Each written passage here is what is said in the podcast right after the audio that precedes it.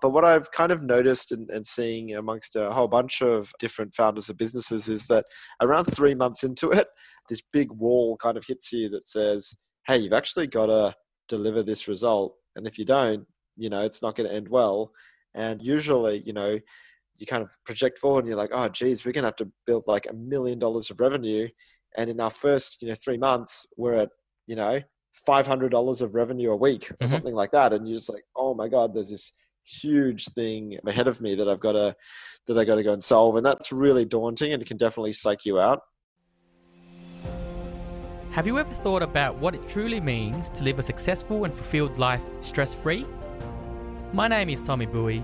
Follow me as I deep dive into the minds of successful entrepreneurs and industry professionals on the tools, tips, and strategies they use to overcome stress in their daily lives, especially when the stakes are high and the going gets tough. This is the Stressless Entrepreneur Podcast. Hello, my stressless entrepreneurs. Welcome back to another Launch Week episode. Today's guest is co founder and CEO of Airtasker, a local services marketplace with a mission to empower people to realize the full value of their skills. Founded in Sydney in 2012, Airtasker recently launched in London and Ireland with an aim of improving the future of work across the globe. He is also a co founder and director of Tank Stream Labs a Sydney based technology co working space, director of Joe Button, and founder of Circuit Club. Before diving into startups, he worked as a corporate advisor and investment banker executive at Macquarie Bank and was a founding team member at mobile telco startup Amaysim. He is from Sydney, holds a Bachelor of Commerce from the University of New South Wales, and received the UNSW Alumni Award in 2016. He is actively involved in Sydney's startup community and has a lifelong passion for Formula One. Okay, Tim, thank you for taking the time out of your busy schedule to be part of the Stressless Entrepreneur Podcast's launch week. Great, thanks for having me. Tim, one of the reasons why I wanted to get you on the show today was because you are both the co founder and CEO of Airtasker. So you've gone through the journey that is the startup roller coaster. And so I wanted to get some insight on how you've tackled some of those challenges and successes. But before we talk about, I'm definitely, uh, definitely still on the roller coaster. okay, yeah, well that's that's great. So before we get to that discussion, can you tell the listeners just a bit about yourself and how you got into the industry? Sure. So yeah, I'm the, currently the co-founder and the CEO I here at Airtasker. My background is that I came out of a marketing degree at university, ended up through um, my degree was in uh, marketing and hospitality, joining uh, the golf and leisure division at Macquarie, uh, Macquarie Bank, and uh, somehow found my way over about five years doing investment banking and corporate advisory. I left there in 2009, joined a, a, modeling agency called Chic Management, doing talent representation for supermodels and then things like that. And that gave me the opportunity to uh, meet an entrepreneur who is one of the co-owners of the agency. He allowed me to work with him on a startup called Amaysim, which is a mobile SIM card business. So it was a great experience in raising money, hiring around 200 people, and uh, eventually that company went on to, to IPO in 2015. And then one of my co-workers and, and, university friends, Jono and I, were, were talking about Airtasker, and we launched the company together in 2012. That's the start of uh, start of our journey. And with Airtasker, was there a, a, turning point where you guys thought it's quite serious? We need to kind of push this forward. Yeah, so I guess Jono and I were, were mates in, in uni, and you know I introduced him to the Amaysim business where he joined, and and after that business kind of got into a stable place, we used to spend a lot of time, you know, just hanging out uh, in the kitchen talking about uh, new ideas. And actually, Airtasker wasn't the first idea that we had. We had another idea that we were initially pursuing, and I'm very thankful that we didn't go ahead with that idea because you know it was it was very um, it wasn't an idea that where the the value of the company really resonated with me like really deeply. Mm-hmm. So I'm really glad we didn't go ahead with that idea. But when we had the idea to start Airtasker, we really had a lot of conviction around this idea, and so you know almost from the beginning it was pretty serious. You know we quit our jobs we raised a round of funding. You know, we, we were committed to it from the beginning. So I guess it's always been something that we we knew that building a marketplace was, you know, really around going hard or not going at all. Yep. And let's talk more about Airtasker. Are you able to describe to our listeners just what is it and its vision? Sure. So, Airtasker is a marketplace, and uh, we connect people who need work done together with people who want to work on our platform to, to earn money. Our mission at Airtasker is to empower people to realize the full value of their skills. What we mean by that is that we want to create jobs, we want to create income, and we want to create purpose for people who work on our platform. And we want to do that on a global scale whilst having a positive impact on the future of work. So yeah, at Airtasker, it's a pretty simple platform. Our, our, starting business is that you know you post a task, people will make offers on that task. You'll pick people based on their reputation and their ratings on the platform, and a little bit of our, our secret sauce there uh, in terms of how we how we're scoring uh, the quality of work. And then uh, you know we provide the system to pay pay for that task, provide insurance on that task, and over time, we've um, started releasing uh, new product models which make that method of finding people and, and getting your work done simpler and easier.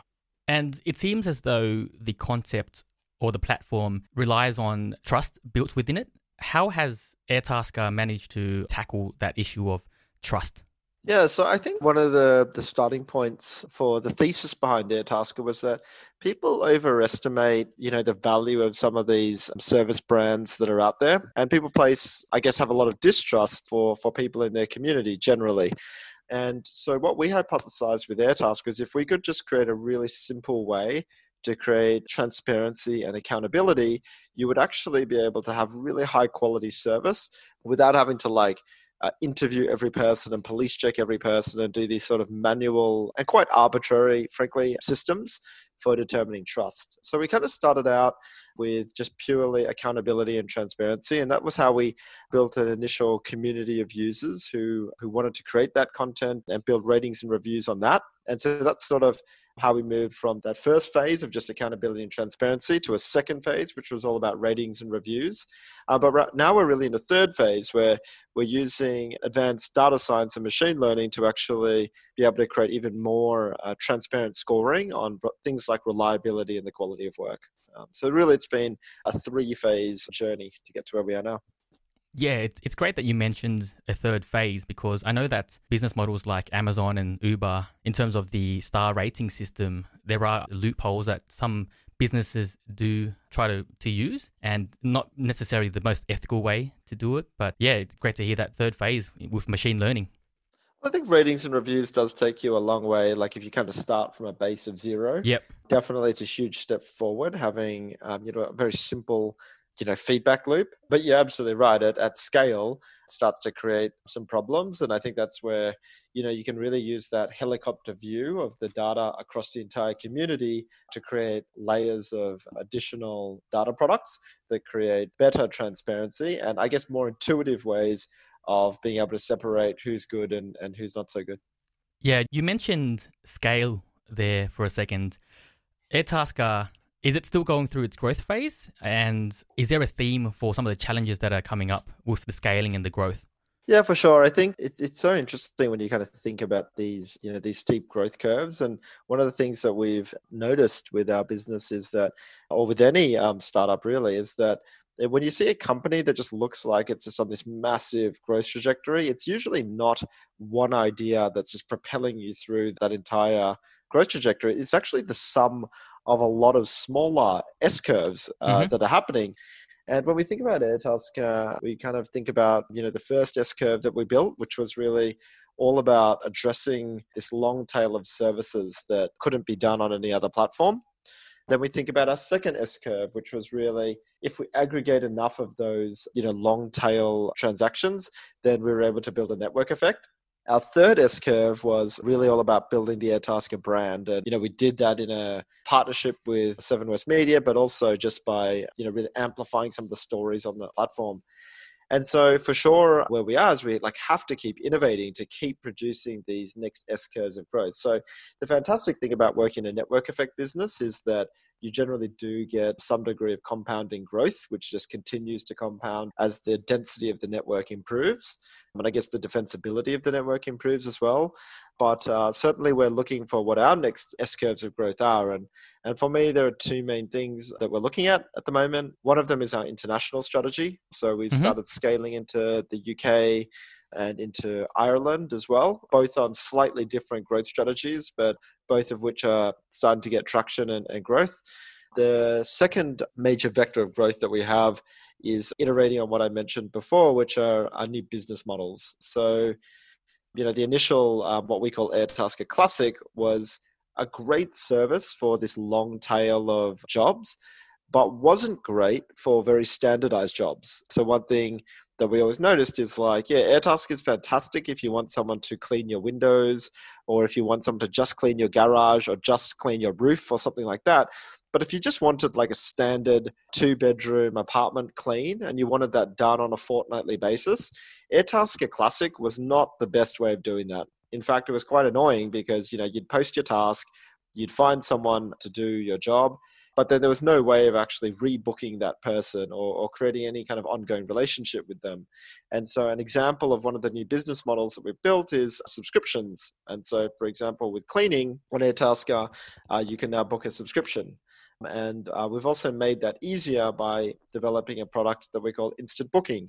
So rather than having to, you know, post a task, wait for quotes, pick the person for the job, and then go through with it, with Airtasker Instant Booking, you can actually just come to our service, pick a standard service, buy it, and then get instantly connected with a tasker of high quality on the other side. So definitely to address new markets and produce those next S curves of growth, you've got to just keep innovating on, on the product and also the markets that you're addressing. And it seems as though the Airtasker platform brings along very common themes or tasks. I think I read a stat somewhere that you said roughly 40% of the tasks don't really sit within a general category. And, you know, there's a category called something else. Is that still an occurrence or has that since moved on? Yeah, so it's really interesting because there's actually two frames that you can uh, make the categorization. One way of categorizing is if you're actually looking to stuff as many tasks as you can into certain categories, in which case you take things like roof cleaning, car cleaning, window cleaning, and hard drive cleaning, and you put them all into the cleaning category. And if you do that, then what you end up with is it looks like there's actually a few categories which make up a lot of the services on our platform because you've pushed them all into cleaning. Now, if you take another slightly different lens on that, and you come at it from the other direction, which is how much on Airtasker can actually be done as like a simple residential house cleaning, that's a much, much smaller lens. Yep. And actually, about by that definition, only a small number of jobs on Airtasker would fit into that definition of regular, fortnightly, two bedroom apartment clean. And so, I guess uh, why we're so excited about instant booking and instant booking subscriptions is that it allows us to really address these certain standardized markets much more deeply. Whereas what we're doing now is actually being much more broad. And so, covering a lot of categories, but without the depth. And we're excited about exploring how we become specialists in each of these uh, service categories now. Yeah, and where would you kind of set the limits or boundaries for taskings? And are you able to name some of the most interesting tasks that have come through Airtasker? Yeah, for sure. So we do have a, a, set of marketplace guidelines now, and, and I'm happy to, I guess, quickly address some of the things that are in there. Most of the things that are in there are we don't allow anything that's criminal or against the law. And that's not just sort of like don't beat people up, but it's also um, don't uh, we don't allow certain alcohol deliveries after certain periods of time. Mm-hmm. Uh, we don't allow things that are related to gambling or prostitution or any of these kind of things that we just don't want in our marketplace. So there's a combination of just the law and, and the culture that we want to have in the Airtasker community. But uh, other than that, we really want to leave it to the community to be creative in how they use the platform. Mm-hmm. So rather than saying what we do do, we say a lot of what we don't do in our marketplace guidelines, which really allows it to be a super flexible platform where people are creating jobs out of nothing, you know, uh, jobs out of that were not traditionally synthesized as jobs. And that's really, really an exciting thing because that's really where the whole upside comes from building a community with a network effect is that suddenly people can actually make use of skills which maybe before they wouldn't have been able to find a customer for so mm-hmm. you know we get people on the platform who make money out of knitting jumpers or making fancy halloween costumes or being really good at uh, flying drones or repairing drones or maybe getting a drone that's stuck out of a tree down mm-hmm. um, so all of these things that wouldn't become like traditional supply side related jobs or supply driven jobs can become meaningful work for people on Airtasker. Let's take a step back and look at the key challenges that come with you being the CEO of Airtasker from, I guess, from concept stage to present moment. Are you able to quickly go through the stresses or the pressures of that journey and where you see yourself as a person now compared to when you first started in 2012?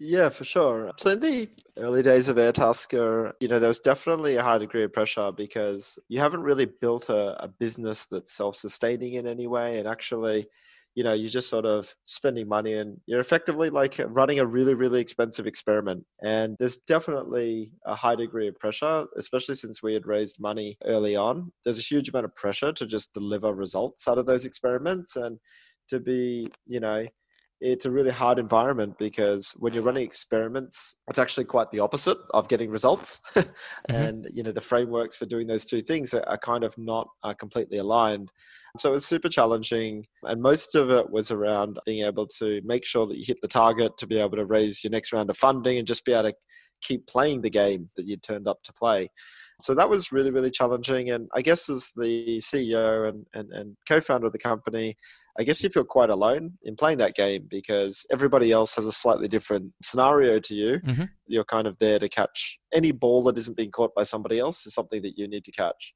So that was definitely really stressful. I think one of the things that I noticed there is that, you know, before you start a startup, it's really, really exciting. You're so excited about your idea when you launch your startup and you know for a few months after launching everything's exciting everything's a win and you've got a lot of adrenaline running through you to um, to be excited about but what I've kind of noticed and, and, seeing amongst a whole bunch of different founders of businesses is that around three months into it, this big wall kind of hits you that says, hey, you've actually got to deliver this result. And if you don't, you know, it's not going to end well.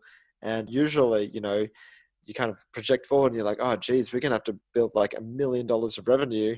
And in our first, you know, three months, we're at, you know, $500 of revenue a week or mm-hmm. something like that. And you're just like, oh my God, there's this huge thing ahead of me that I've got to, that I got to go and solve. And that's really daunting and it can definitely psych you out. But I guess over time, you know, then we've moved into a phase where it was all about like sort of marketing and things like that then into a phase where it was more about like product and, and getting all of the deep technical aspects of the um, of our architecture right. And then uh, over time more towards getting the technical aspects of running an organization well. So getting the people right and the systems that are running those people right. So yeah there's been a whole stage of different challenges along the way. And definitely as a as a founder and as a ceo one of the hardest things to do is to be able to introspect on yourself, identify where your weaknesses are, and then go and address them or, or fix them. And what about your current working hours? Is there a bit of flexibility in terms of your hours, and do you get much free time to do other things like sports or you know just watching a bit of Netflix?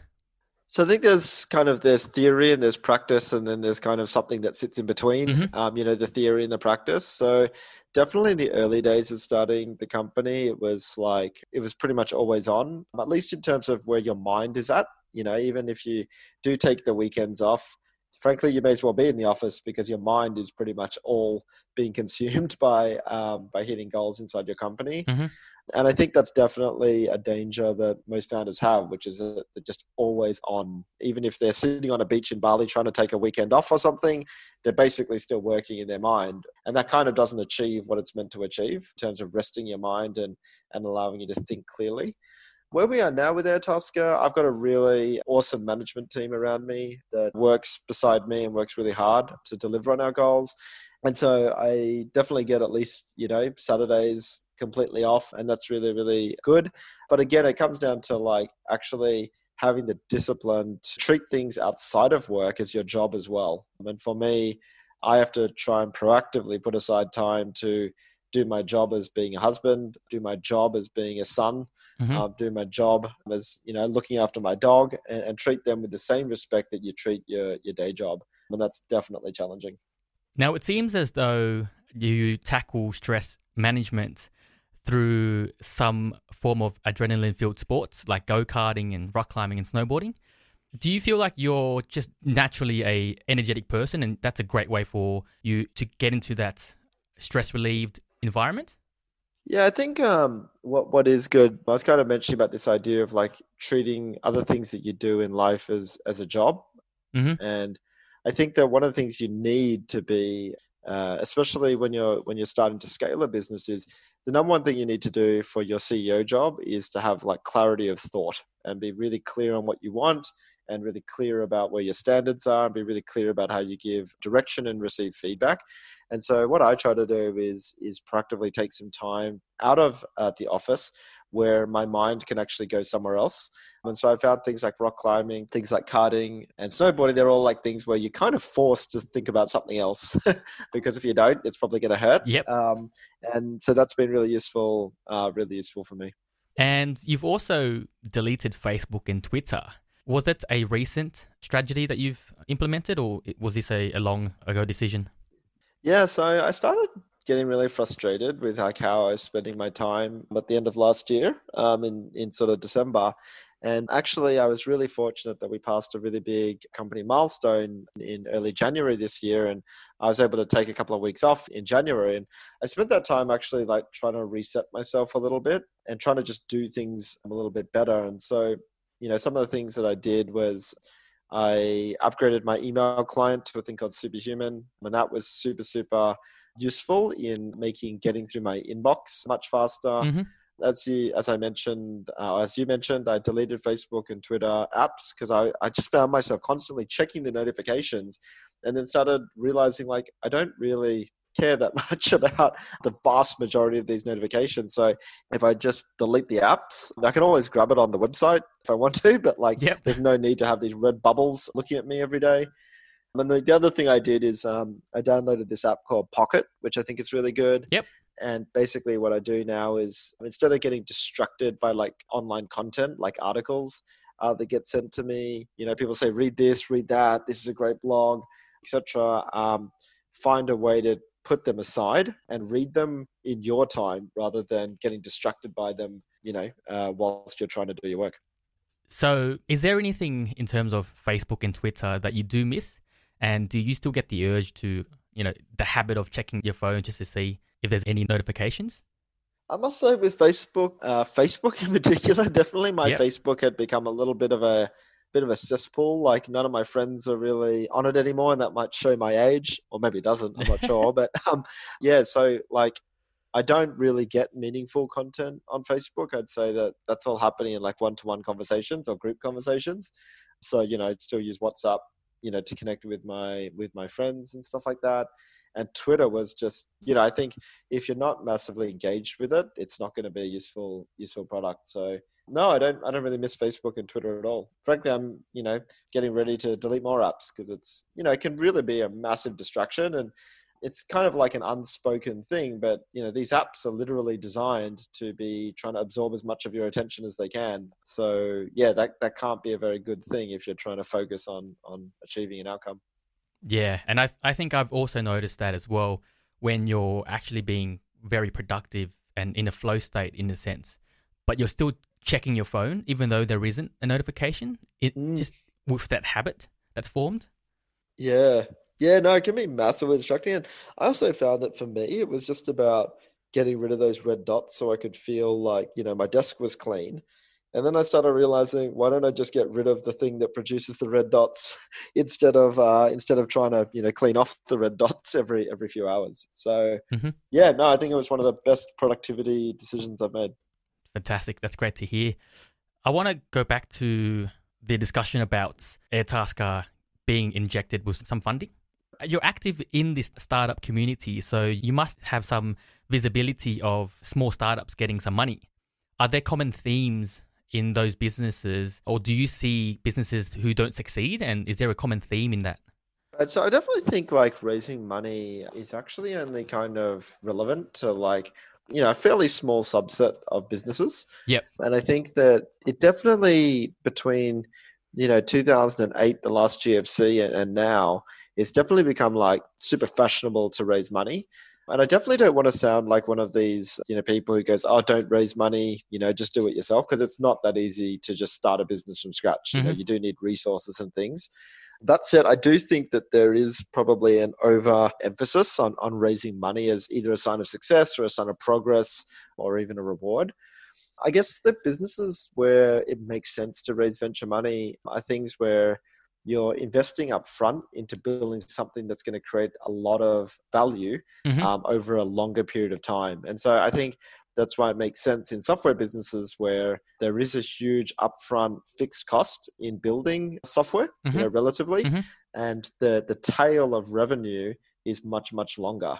And I would characterize that as saying typically those businesses have high fixed costs upfront, but then they have very high margins later on. So for each marginal customer that you're bringing on, the costs are very low. However, I think that in this recent kind of funding boom in the last 10 years, lots of companies which don't don't really exhibit that sort of investment profile are still getting funded and I think that's actually a little bit concerning because it means that businesses which you know are showing a lot of losses up front aren't really structured such that they're going to make high margins later. It might actually just be that they're, they're losing a lot of money now and they're also going to lose a lot of money later. it's not really a, a, sign of that. So I think that the type of business is one thing that would reflect whether you're going to be successful in, in, in raising funds. And I think, yeah, before you raise funds, you know, it's wise to kind of think about what your investment profile looks like and and whether funding is actually suitable for that. For example, if you're in like the restaurant business, it doesn't really make any sense to raise a bunch of equity funds up front because the margins later on are not going to be much better than the margins up front.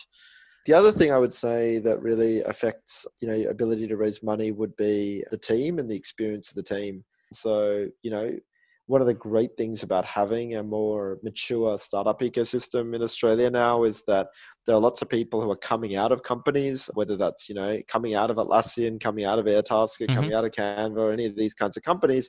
Um, you've got people who have actually seen you know learned mistakes or learned from their mistakes in bigger organizations and i think those people are, are, you know it's great because they're able to raise money more easily and that's probably the right thing because they're, they're more sure bets yeah, and I think we've definitely seen the funding issue and scenario recently with WeWork and how that just came tumbling down in terms of the share market value and actual business model. Yeah, for sure. Because I think, you know, one of the things that makes, you know, in the early, you know, say first few years of, say, Facebook, they were burning lots of money and they were growing super fast. And I think one thing that WeWork also did is they were burning tons of money and growing really fast. But the big difference there is that with Facebook, the costs, the, the investment profile was they were investing money into a machine which produced a lot of revenue uh, on a long tail. And so all the money was going into investing into this machine, you know, the Facebook platform. And once they had sort of broken even after, you know, five or six years of, of business, they had explosive revenue and, and profit being generated.